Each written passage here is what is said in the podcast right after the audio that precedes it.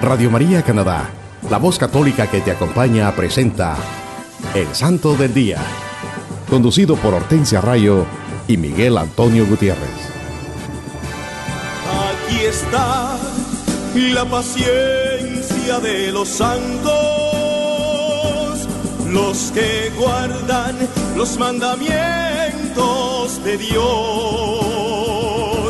los que prefieren morir antes que negar su fe.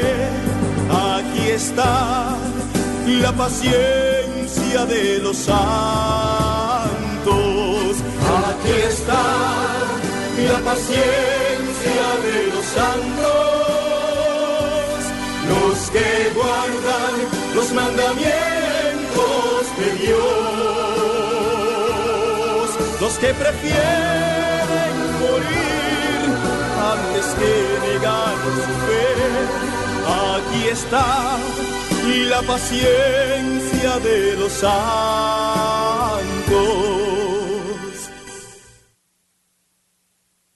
Hola queridos hermanos, Dios les bendiga a ustedes y sus familias y amigos. Es una bendición estar de nuevo con ustedes. Bienvenidos al programa El Santo del Día. Les saludamos desde Toronto a través de Radio María Canadá en la transmisión en español y también para los que nos escuchan desde cualquier parte del mundo por medio de la aplicación en sus teléfonos celulares. También mis queridos hermanos, se pueden suscribir a nuestro programa en iTunes buscando el Santo del Día. Si no tienen iTunes, pueden ir a la internet y escribir radiomaria.ca diagonal SDD. En el día de hoy los acompañamos Hortensia y Miguel. En el programa anterior hablábamos de los santos que celebramos en el mes de enero y hablamos especialmente del santo mártir San Sebastián y San Fabián. También tendremos nuestra habitual sesión de los siete minutos con Cristo para que nos pongamos en actitud de oración pidiendo al Espíritu Santo que podamos reflexionar este mensaje iluminados por la palabra de Dios. Ahora vamos a mencionar a los santos de nuestra Iglesia Católica que celebramos en la semana del 4 al 9 de febrero. San Andrés Corsini, Santa Ágata, o también conocida como Santa Águeda, San Pablo Miki y sus compañeros mártires, San Teodoro, Santa Josefina Vaquita y Santa Apolonia. Sí, mis queridos hermanos, en esta semana que comienza, celebramos la fiesta de seis diferentes santos. Cada uno de estos días se celebra a un santo. Hablaremos de cada uno de ellos y cómo ellos entregaron y ofrendaron su vida a Dios, de cómo ellos tuvieron una conversión y llegaron a amar a Dios en espíritu y verdad, como nos exhorta la santa palabra de Dios en el Evangelio San Juan capítulo 4 versículo 24.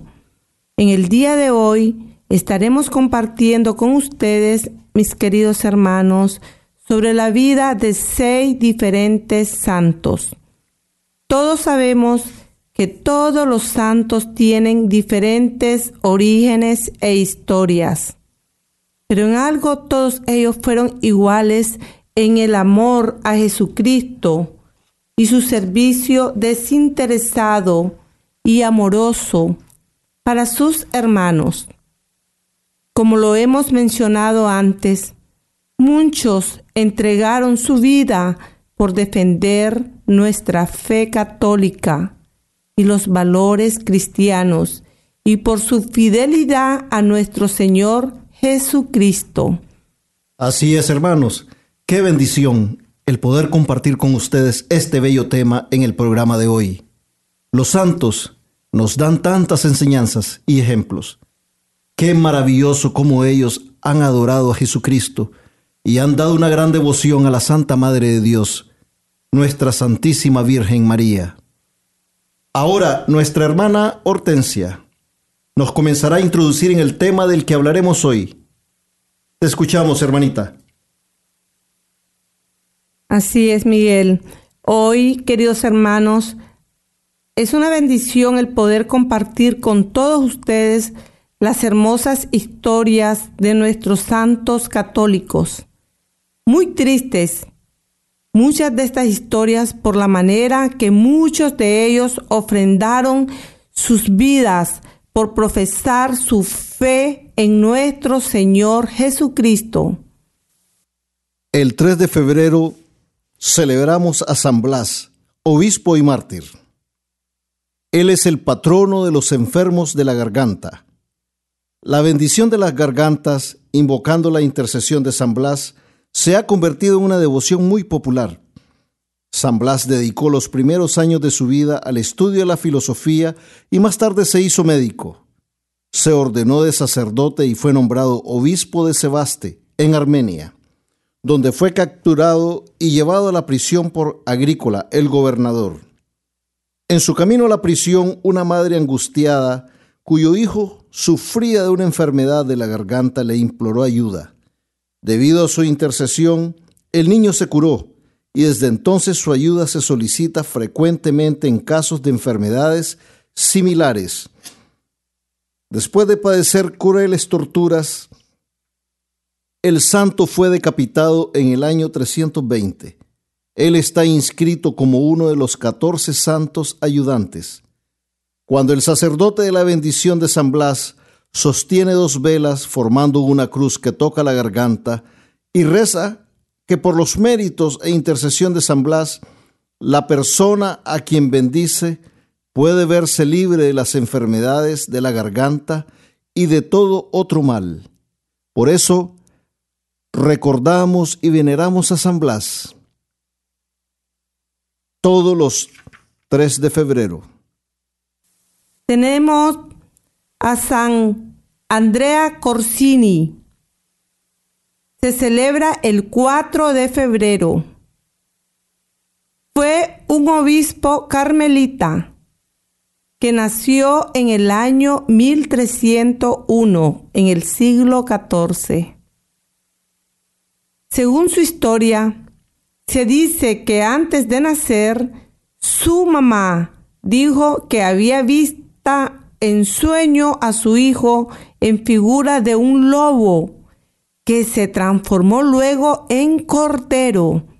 Mire qué interesante, cómo el Señor ya le estaba a su madre haciéndole saber que algo iba a pasar con su hijo. Sí, e, esa fue claramente una revelación, porque todos sabemos que San Andrés Corsini en su juventud fue una persona arrogante, ociosa y pendenciera, pero después sintió un llamado irresistible a la mística paz del Carmelo.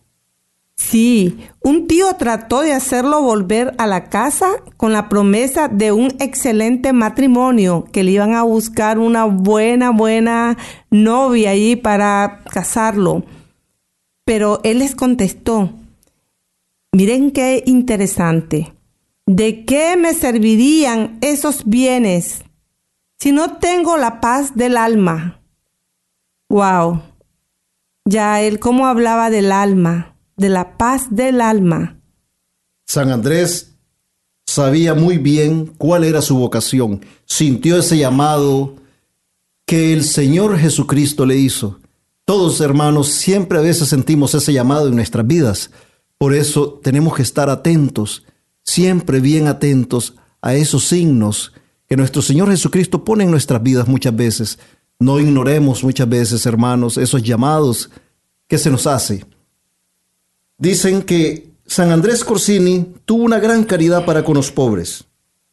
De su obra como pacificador se beneficiaron no solo los combativos toscanos en Toscania, Italia, sino también la ciudad de Bolonia, a donde el Papa Urbano V lo envió a poner paz entre los ciudadanos que lo premiaron con la cárcel. Él murió en el año 1373 y fue enterrado en la iglesia del Carmen de Florencia.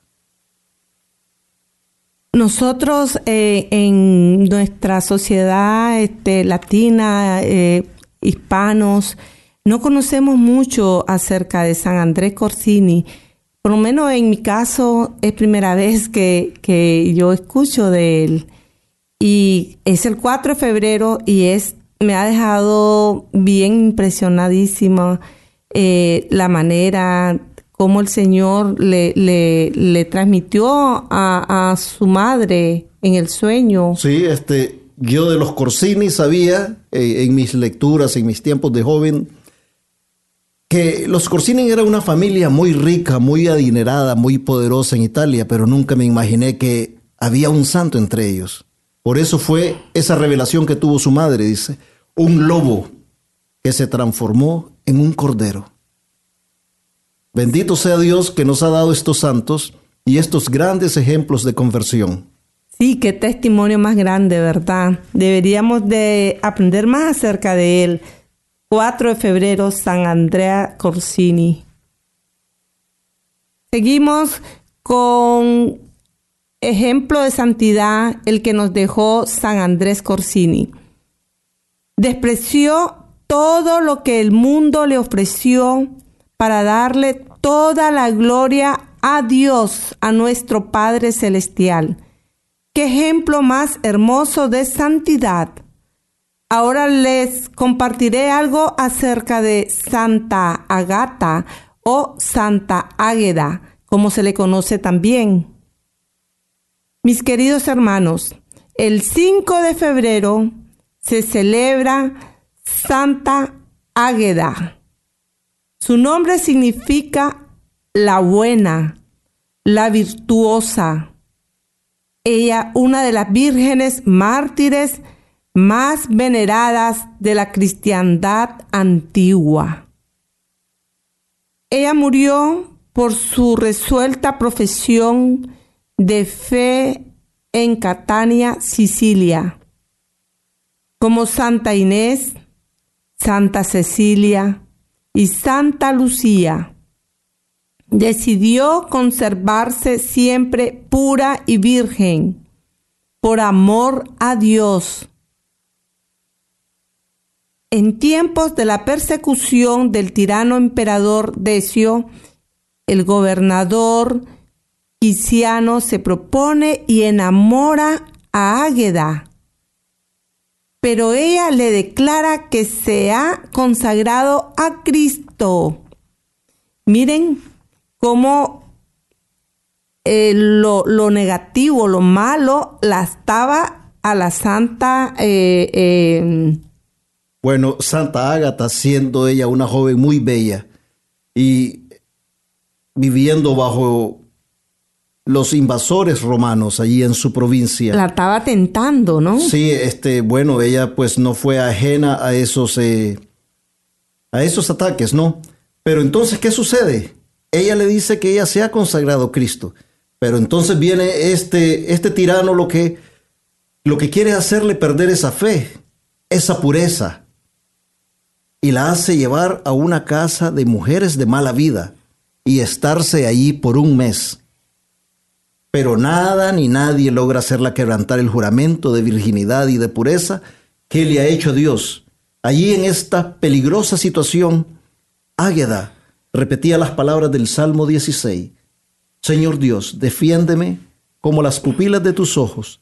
A la sombra de tus alas escóndeme de los malvados que me atacan, de los enemigos mortales que asaltan. Qué lindo. Salmo 16, hermanos, miren, léanlo todo si tienen la oportunidad. Salmo 16, qué belleza. El gobernador le manda destrozar el pecho a machetazos y azotarla cruelmente. Pero esa noche se le aparece el apóstol San Pedro y la anima a sufrir por Cristo Jesús y la cura todas sus heridas. Al encontrarla curada al día siguiente, el tirano le pregunta, ¿quién te ha curado? Ella responde, he sido curada por el poder de Jesucristo. El malvado le grita, ¿cómo te atreves a nombrar a Cristo si eso está prohibido? Y la joven le responde, yo no puedo dejar de hablar de aquel a quien más fuertemente amo en mi corazón. Qué decisión más valiente y qué palabras más bellas, qué amor a Cristo el de Santa Ágata. Hermanos, ya podemos imaginar la reacción de este perseguidor de los cristianos, que la mandó echar después de eso sobre las llamas y las brasas ardientes. Y mientras ella se quemaba, iba diciendo en su oración, Oh Señor, Creador mío, gracias porque desde la cuna me has protegido siempre. Gracias porque me has apartado del amor a lo mundano y de lo que es malo y dañoso. Gracias por la paciencia que me has concedido para sufrir. Recibe ahora en tus brazos mi alma. Y diciendo es, esto expiró. Era el 5 de febrero del año 251. San Pablo Miki y sus compañeros mártires hermanos a ellos los celebramos el 6 de febrero. Fueron 26 martirizados el mismo día. En el año 1549, San Francisco Javier llegó al Japón y convirtió a muchos paganos ya en el año 1597 eran varios los miles de cristianos en aquel país y llegó al gobierno un emperador sumamente cruel y vicioso, el cual ordenó que todos los misioneros católicos debían abandonar el Japón en el término de seis meses. Pero los misioneros, en vez de huir, del país, lo que hicieron fue esconderse para poder seguir ayudando a los cristianos. Fueron descubiertos y martirizados brutalmente. Los que murieron en este día en Nagasaki fueron 26, tres jesuitas, seis franciscanos y 16 laicos católicos japoneses que eran catequistas y se habían hecho terciarios franciscanos.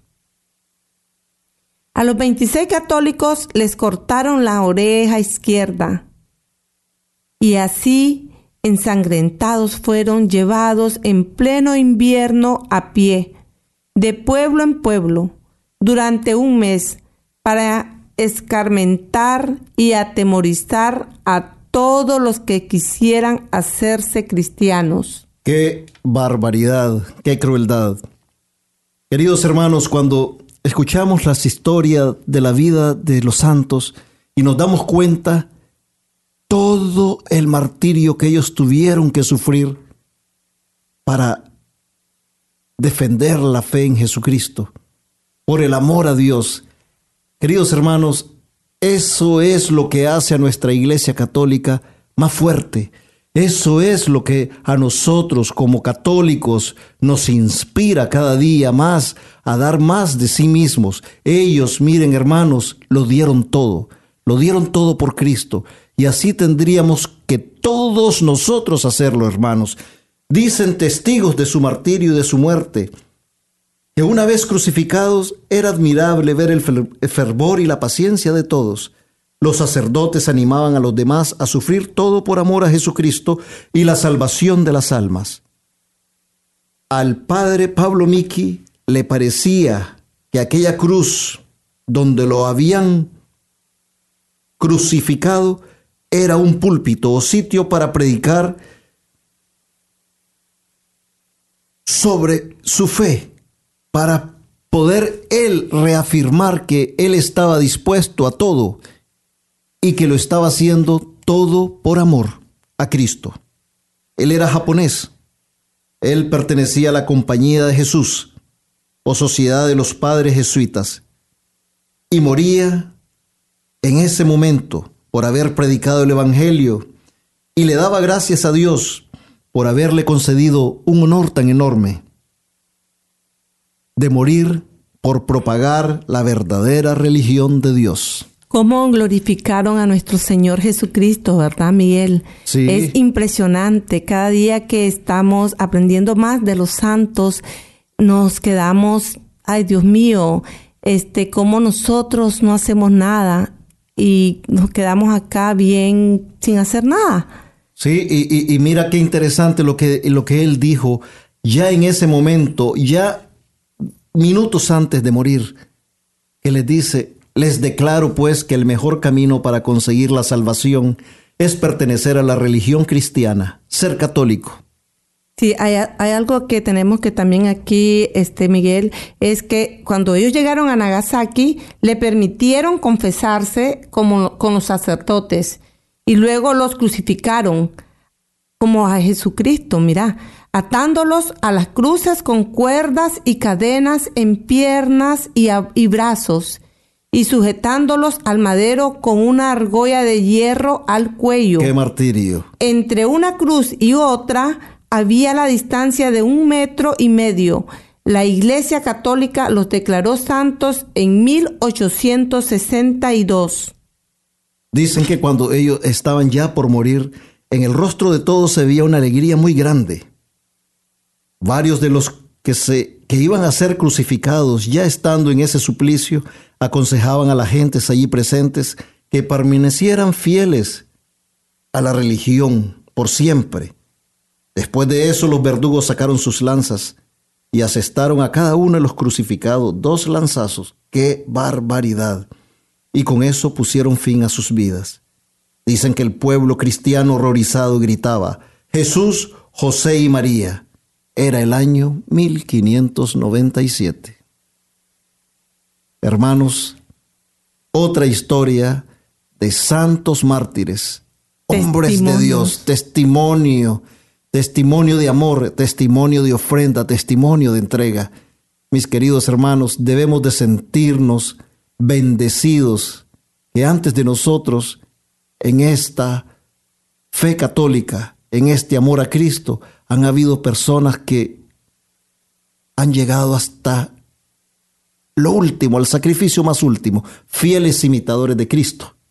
Entregado su vida al Señor Jesucristo, glorificaron al Señor Jesucristo Amén. con su vida y siempre estamos viviendo y mirando todos los santos que han dado su vida. Ahora tenemos a San Teodoro.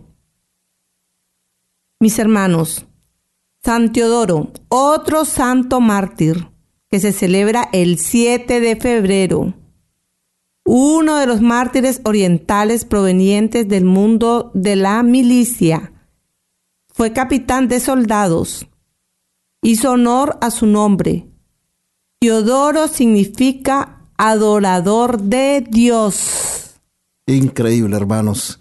Bueno. Yo no sabía. es, no es increíble, la verdad. Yo no sabía que- Imagínense lo que, lo que uno aprende. Teodoro significa adorador de Dios. Él tenía el nombre adecuado. Eso ya lo traía él. Esa era una bendición que él ya traía. Yo estoy bien impresionada porque la verdad de que en mi caso yo no sabía qué significaba Teodoro. Así que eso significa, imagínense qué lindo nombre para ponerle a un hijo, a un nieto, Y- Teodoro. Y, con su sangre que derramó, hizo testimonio de su nombre. Sí. Defendiendo la fe y sabiendo anteponer a su lealtad de soldado la preeminencia de obedecer a Dios. Dice su historia que destruyó las imágenes de los dioses falsos para obtener el oro que les recubría y posteriormente donarlo a los pobres para que remediaran su miseria. Era tan generoso y, tan piadoso, tenía esa piedad tan grande de su corazón, de su alma. Era muy valiente. Yo le podría llamar a San Teodoro el santo de los militares, de los soldados. Sí, San Teodoro, porque él, él haberse confrontado por, por sus superiores a- y ellos decirle, escoge entre Cristo y estos dioses, estos dioses de nosotros que ellos idolatraban, San Teodoro, sin pensarlo, le dijo, yo me quedo con Cristo. Y bueno, y pagó con su vida por esa lealtad y ese amor a nuestro Señor Jesucristo. Bendito sea Santiodoro. Y ahora continuamos con la Santa Josefina Vaquita. Mis queridos hermanos, Vaquita significa afortunada. Josefina es el nombre que recibió en el bautismo. No se conocen datos exactos sobre su vida. Se dice que podría ser del pueblo de Olgoza, en Darfur, África, y que en 1869 podría ser el año de su nacimiento. Creció junto con sus padres, tres hermanos y dos hermanas. Una de ellas, su gemela. Fue secuestrada Vaquita en su lugar de origen y fue llevada a la ciudad del Obeid. Y la separaron de su hermanita. Imagínense qué dolor más grande. Su familia y su hermana gemela nunca más creo que la volvió a ver. Según dicen, Vaquita nunca más supo más de su familia. Sus padres fueron asesinados, sus hermanos, no se sabe qué pasó. Ella fue vendida a cinco distintos amos en el mercado de esclavos, siendo una niña. Nunca consiguió escapar. Y a pesar de intentarlo varias veces, sufrió humillaciones y torturas. Su cuarto amo, cuando ella tenía 13 años, le hizo tatuajes, 114 heridas en su cuerpo y le ponían sal para curarla. ¿Se imaginan, hermanos, qué dolor tan grande, qué sufrimiento tan grande el de esta niña a esa pequeña edad? Trece añitos nomás. Dicen que sentía morir en cualquier momento, en especial cuando le colocaban la sal, sal, imagínense, sal en cicatrices y 114 heridas. Pero Ay Dios el comerciante italiano Calixto Leganini compró a Vaquita por la quinta vez en 1882 y fue la primera vez que Vaquita fue tratada muy bien en su vida. Ella dice, esta vez fui realmente afortunada porque el nuevo patrón era un hombre bueno y me gustaba. No fui maltratada ni humillada, algo que me parecía completamente irreal pudiendo llegar incluso a sentirme en paz y tranquilidad. Después Leganini se fue para Italia. Y llegó a su casa. La esposa de, de Augusto Michieli, otro amigo de Leganini, los esperaba en Italia. Y sabiendo la llegada de varios esclavos, exigió uno dándosele vaquita. Vaquita y Minina ingresaron al noviciado del Instituto de las Hermanas de la Caridad en Venecia, tras ser aconsejadas por las hermanas. Esta congregación fue fundada en 1808 con el nombre del Instituto de las Hermanas de la Caridad en Venecia, pero son más conocidas como Hermanas de Canosa. Minina era la hija de la señora donde Vaquita trabajaba. recién en el instituto, Vaquita conoció al Dios de los cristianos. Era primera vez que escuchaba hablar de Dios. Y fue así como supo que Dios había permanecido en su corazón y le había dado fuerzas para poder soportar la esclavitud. Pero recién en ese momento sabía quién era. Recibió el bautismo, primera comunión, confirmación al mismo tiempo, el 9 de enero de 1890, por el, por el cardenal de Venecia en este momento tomó el nombre cristiano de Josefina Margarita Afortunada. Cuando ella, ella es bautizada, confirmada, y da su primera comunión, ella dijo, aquí llego a convertirme en una de las hijas de Dios. Fue lo que manifestó, pues no sabía cómo expresar su gozo. Ella misma cuenta en su biografía que mientras estuvo en el instituto conoció cada día más a Dios, que me ha traído hasta aquí de esta extraña forma. Vaquita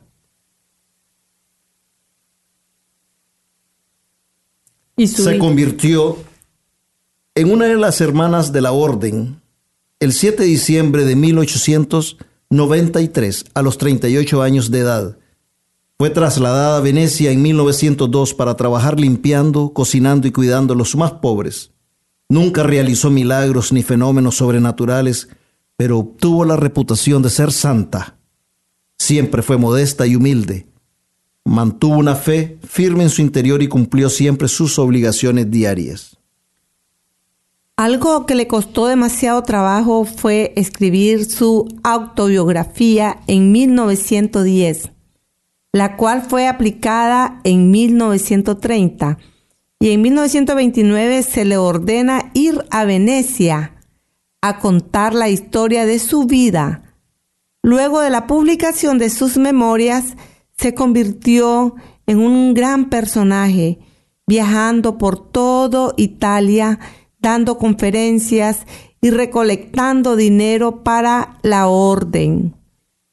La salud de Vaquita se fue debilitando hacia sus últimos años y tuvo que postrarse a una silla de ruedas, la cual no le impidió seguir viajando aunque todo ese tiempo fue de dolor y enfermedad, se dice que le decía a la enfermera, por favor, desáteme las cadenas, es demasiado. Falleció el 8 de febrero de 1947, siendo su última palabra, Madonna, Madonna, Madre, Madre. Miles de personas fueron a darle el último adiós, expresando así el respeto y admiración que sentían hacia ella. Fue elevada por tres días, velada por tres días, durante los cuales, cuenta la gente, sus articulaciones aún permanecían calientes y las madres cogían su mano para colocarla sobre la cabeza de sus hijos, para que les otorgase la salvación. Imagínense cómo ya la, como todos los hermanos, nuestros los hermanos cristianos en ese tiempo ya miraban la santidad de ella tan grande, como, como en su Sí, este, ella dicen que tenía ya una reputación de santa en vida. Y bueno, Josefina Vaquita siempre ha sido recordada y respetada en Schio, una ciudad de Italia donde ella vivió. El 17 de mayo de 1992 fue beatificada por Juan Pablo II y se le declaró día oficial de culto el 8 de febrero. Ella misma declaró un día, si volviese a encontrar aquellos negreros que me raptaron y torturaron, me arrodillaría para besar sus manos porque si no hubiese sucedido esto, ahora no sería cristiana y religiosa. Qué expresión de amor y gratitud, de amor al Señor y gratitud también a la grandeza de Dios, Vaquita dice en esta frase, a pesar de todos los sufrimientos que pasó en su vida, a pesar de todas esas situaciones penosas, duras, esas circunstancias terribles que ella pasó, agradecía con infinito amor a aquellos que la habían secuestrado, porque si no hubiera sucedido eso, ella no hubiera conocido a Cristo Jesús. Imagínate, Miguel, cómo ella de ser una esclava, de salir de África, de todo lo que pasó, todo, todas sus torturas, que yo, yo, nosotros miramos la película de ella, Sí. eh, muy buenas, eh, nosotros se, las la recomendamos. hermano, que vean la película Vaquita se llama. La Eh, pueden encontrar en YouTube, pero también está en la aplicación de format.com. Y se, se los voy a deletrear porque se escucha vaquita, no sé muy, pero eh, es de B grande con A, K, H, I, T, A. Vaquita. San Juan Pablo II la canonizó el primero de octubre del 2000. Vaquita es la santa africana. Su espiritualidad y fuerza la han convertido en nuestra hermana universal. Así la llamó el Papa, el Santo Padre. Wow. Hermanos, qué historia más bella. Qué historia de amor más linda y qué ejemplo de santa. Y es un gran testimonio de vida de todos los santos, ¿verdad, Miguel? Que Sí. yo me quedo tan impresionada. Eh, no tengo palabras para poder expresar. Más y más uno, uno va conociendo acerca de nuestros santos de la Iglesia Católica y más y más vemos la grandeza de Dios y la luz de Cristo reflejados en ellos. Ahora tenemos a Santa Apolonia, Virgen y Mártir. Apolonia. La celebramos el 9 de febrero, hermanos. Murió en Alexandría, Egipto. Según la tradición, los padres de Apolonia no tenían descenden- descendencia a pesar de sus constantes oraciones a sus dioses. Finalmente, la futura madre le pidió a la Virgen Santísima que interceda por ellos. Cuando la joven Apolonia conoció las circunstancias de su nacimiento, se hizo cristiana. En ese entonces estalló una persecución a los cristianos por el populacho pagano de, de Alexandría. En el último año del reino del emperador Felipe, los cristianos eran arra- arrastrados fuera de sus casas y asesinados, y todas sus propiedades saqueadas. La persecución comenzó de una manera ridícula, cuando un poeta de Alejandría profetizó desastre por la presencia de los cristianos a los que consideraba impíos por no adorar a esos dioses que ellos tenían. Los cristianos no ofrecían resistencia, sino que se daban a la fuga, abandonando todas sus pertenencias, sin quejarse, porque sus corazones estaban despegados de la tierra. Su constancia era tan general que San Dionisio no supo de ninguno que hubiera re- renunciado a Cristo. Qué cosa más bella. Qué lindo, es lo mismo que estamos viviendo, Miguel, Sí, en estos momentos acá en vemos la persecución que se le hace a los cristianos en- ¿Cuántos en, santos muchas áreas del tenemos mundo. ahora, modernos ahora? Sí, y ya, ya lo hemos mencionado. Santos modernos, la verdad, que no han negado su amor a Cristo y han pagado con sus vidas, pero están gozando de las glorias eternas con el Creador. Se apoderaron de Apolonia y la golpearon la cara. Le tiraron todos los dientes y después, prendiendo un gran hoguera fuera de la ciudad, la amenazaron con arrojarla dentro si no pronunciaba ciertas palabras impías. Les rogó que le dieran unos momentos de tregua, como si fuera a considerar, a considerar su posición. Entonces, para dar testimonio de que su sacrificio era perfectamente voluntario, tan pronto como la dejaron libre, se lanzó dentro de las llamas. Imagínense, hermanos, ella, ella se lanzó a las llamas. San, Agustín explica por qué razón ella anticipó su muerte. El santo supone que obró por una dirección particular del Espíritu Santo, porque de otra manera no sería lícito hacerlo, pues nadie puede apresurar su propio fin ni el fin de otros. Definitivamente que fue el Espíritu Santo que la movió Porque solo el Espíritu Santo es el que siempre está ahí presente, moviéndonos, guiándonos. nos, damos cuenta que toda esa fortaleza que recibieron estos mártires que hemos mencionado, estos santas y santas, es el Espíritu Santo el que les dio la fortaleza para poder resistir tanto martirio, tanto dolor, tanto sufrimiento. A ella se le invoca contra el dolor de muelas y todas las enfermedades dentales y se la presenta con un par de pinzas que sostienen un diente.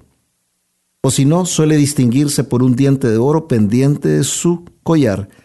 Qué gran ejemplo de amor a Jesucristo y a la Santa Iglesia Católica nos, ha nos han legado todos estos santos de los que le hemos hablado el día de hoy, hermanos. Ejemplos de amor y de entrega que fortalecen nuestra fe en Dios.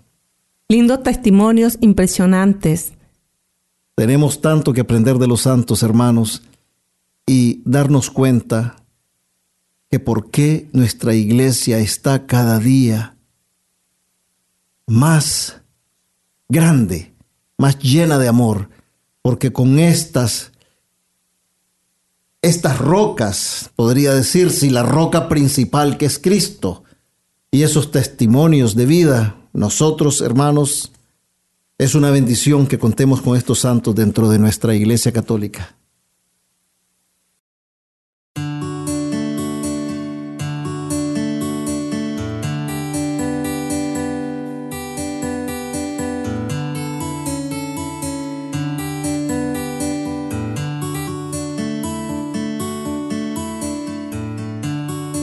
Eres el pan de vida, mi Jesús Cordero inmolado, Salvador, tú eres el Hijo amado y Redentor, sacramento palpable, mi Señor.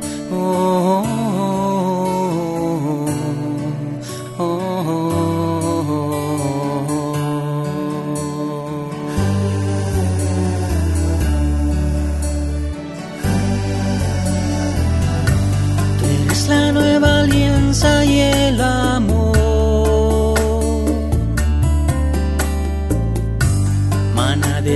desierto y mi luz. Tú eres el banquete celestial. Sacrificio perfecto,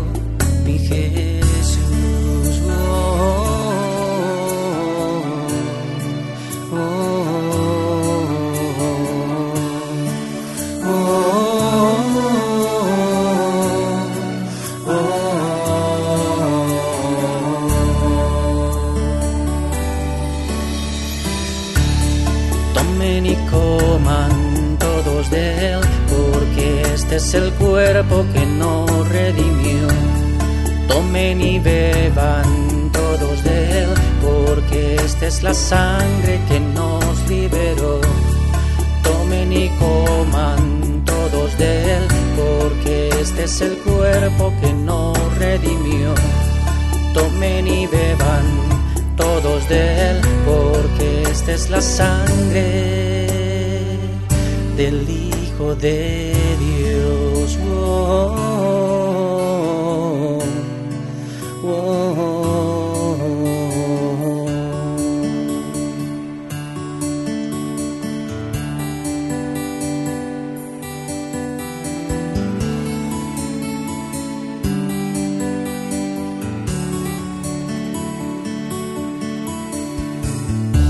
Tú eres el pan de vida, mi Jesús, Cordero inmolado. Eres el Hijo amado y Redentor, Sacramento palpable, mi Señor. Oh, oh,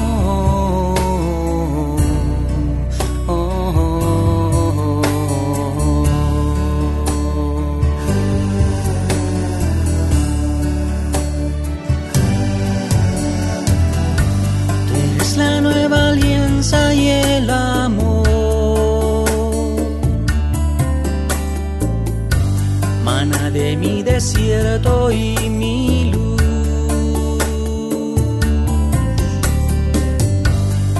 es el banquete celestial. Sacrificio perfecto, mi Jesús.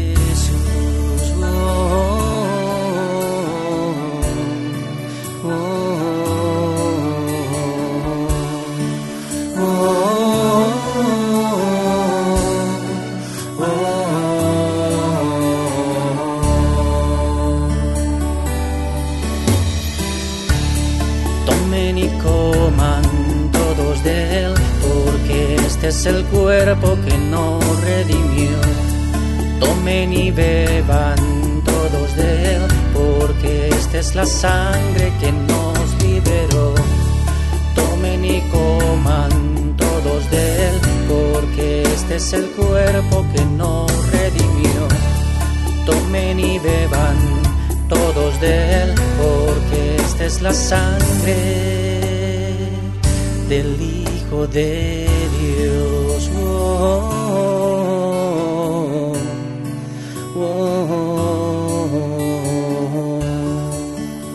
Usted está escuchando Radio María Canadá, la voz católica que te acompaña. Continuamos con el programa El Santo del Día y Siete Minutos con Cristo, presentado por Hortensia Rayo y Miguel Antonio Gutiérrez. Hola mis queridos hermanos, Dios les bendiga hoy y siempre. Bienvenidos a una nueva emisión de Siete Minutos con Cristo, en esta nueva transmisión de Radio María Canadá, la voz católica que te acompaña. Les saluda su hermano Miguel y nos dice la santa palabra de Dios en el Evangelio según San Lucas, capítulo 17, versículos del 11 al 19. Y sucedió que de camino a Jerusalén pasaba por los confines entre Samaria y Galilea. Y al entrar en un pueblo, salieron a su encuentro diez hombres leprosos, que se pararon a distancia. Y, levantando la voz, dijeron, Jesús, Maestro, ten compasión de nosotros. Al verlos, les dijo, Id y presentaos a los sacerdotes. Y sucedió que, mientras iban, quedaron limpios. Uno de ellos, viéndose curado, se volvió glorificando a Dios en alta voz, y postrándose, rostro en tierra, a los pies de Jesús, le daba gracias, y este era un samaritano. Tomó la palabra Jesús y dijo, ¿no quedaron limpios los diez? Los otros nueve, ¿dónde están? ¿No ha habido quien volviera a dar gloria a Dios sino este extranjero? Y le dijo, levántate y vete, tu fe te ha salvado. Palabra de Dios. Te alabamos, Señor. Gracias, Señor mío Jesucristo, por esta santa enseñanza, por esta santa palabra. Bendito sea, Señor. Te amamos, Señor Jesús.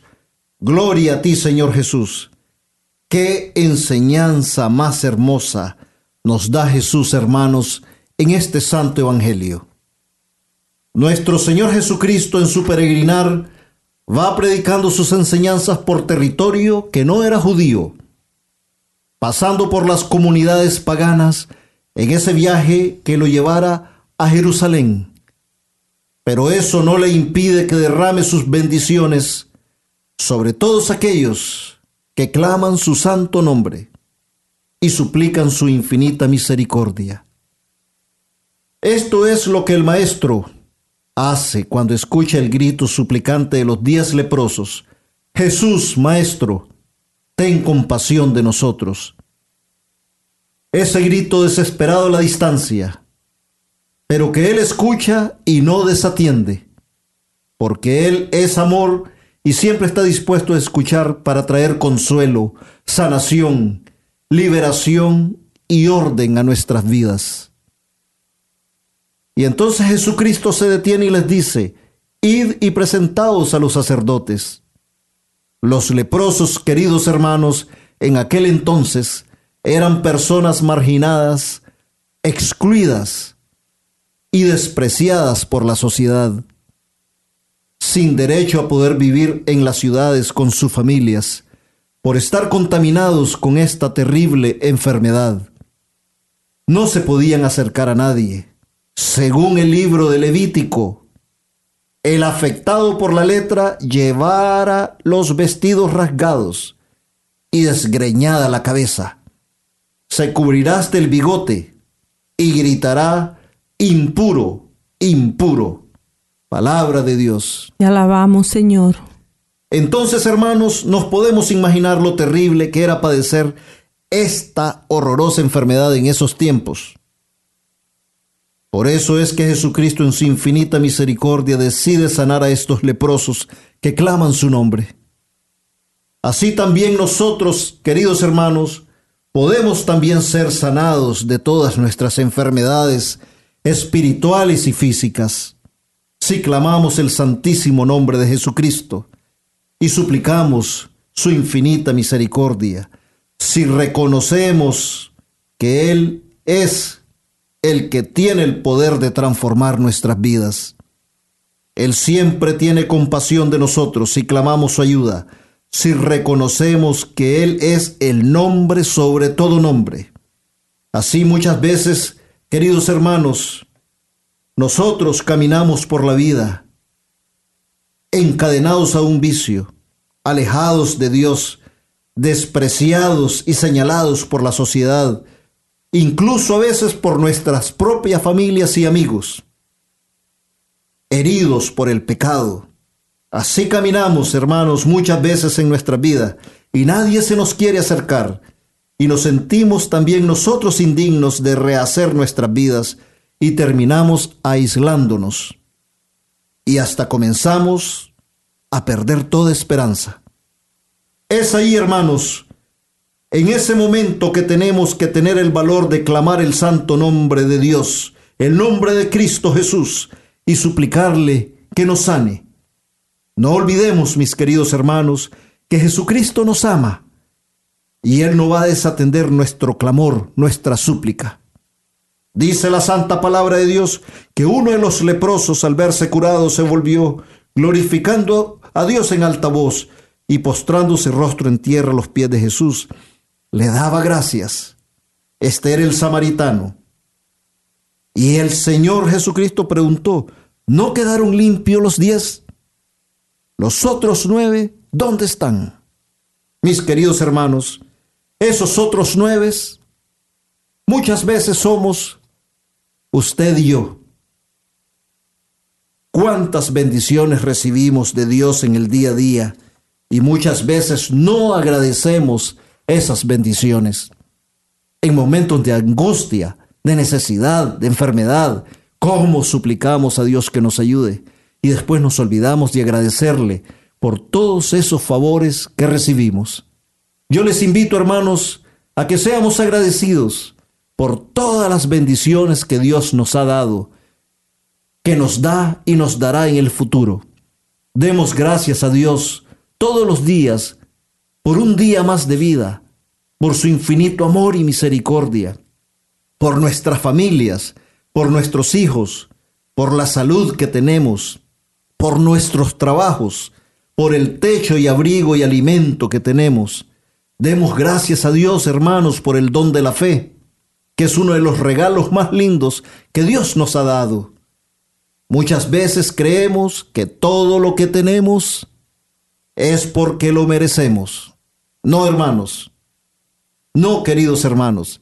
Todo lo que tenemos son bendiciones que Dios nos da. No olvidemos de agradecer a Dios en nuestras oraciones por todas esas bendiciones. Nuestro Señor Jesucristo no curó a los leprosos por llevarse un reconocimiento, los curó por amor, por hacer el bien. Lo que debió entristecerlo mucho es que solo uno de ellos agradeció a Dios por su sanación. Solo uno de ellos le dio gloria a Dios por esa sanación recibida. Hagamos, hermanos, de la gratitud una parte importante de nuestras vidas. Reconozcamos los dones que el Espíritu Santo nos da y agradezcamos a Dios por esos dones y que sin la gracia de Dios nada podemos. Y es por eso que Él le dice, levántate y vete, tu fe te ha salvado. Mis queridos hermanos, que este sea nuestro fervor, que Jesucristo nos lo diga a nosotros también. Levántate y vete a dar testimonio de mi gloria. Que nuestra fe en Dios, hermanos, es la que nos salva. Supliquemos a nuestra Madre Santísima, la Virgen María, por su poderosa intercesión ante su amadísimo Hijo, nuestro Señor Jesucristo. Toda la gloria sea para Cristo Jesús. Amén. Y nunca olvidemos que amar a nuestros hermanos tal y como son y sin condiciones es ser amigos de Jesucristo. Bueno, llegamos al fin de nuestro programa por este día. Muchas gracias por acompañarnos y recuerden seguir en sintonía de todos los programas de nuestra emisora Radio María Canadá. También se pueden suscribir a nuestro programa El Santo del Día en iTunes buscando El Santo del Día. Si no tienen iTunes, pueden ir a internet y escribir radiomaria.ca diagonal SDD. Hasta la próxima. Que Dios les bendiga hoy siempre. Radio María Canadá, la voz, católica, que, te, acompaña.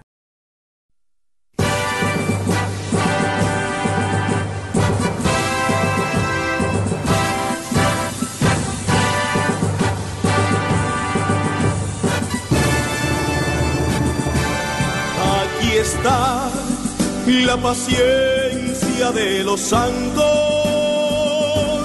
los que guardan los mandamientos de Dios, los que prefieren morir antes que negar su fe. Aquí está la paciencia de los santos. Usted escuchó El Santo del Día y Siete Minutos con Cristo, conducido por Hortensia Rayo y Miguel Antonio Gutiérrez en Radio María Canadá, la voz católica que te acompaña. Los que prefieren morir antes que negar su fe, aquí está la paciencia de los santos.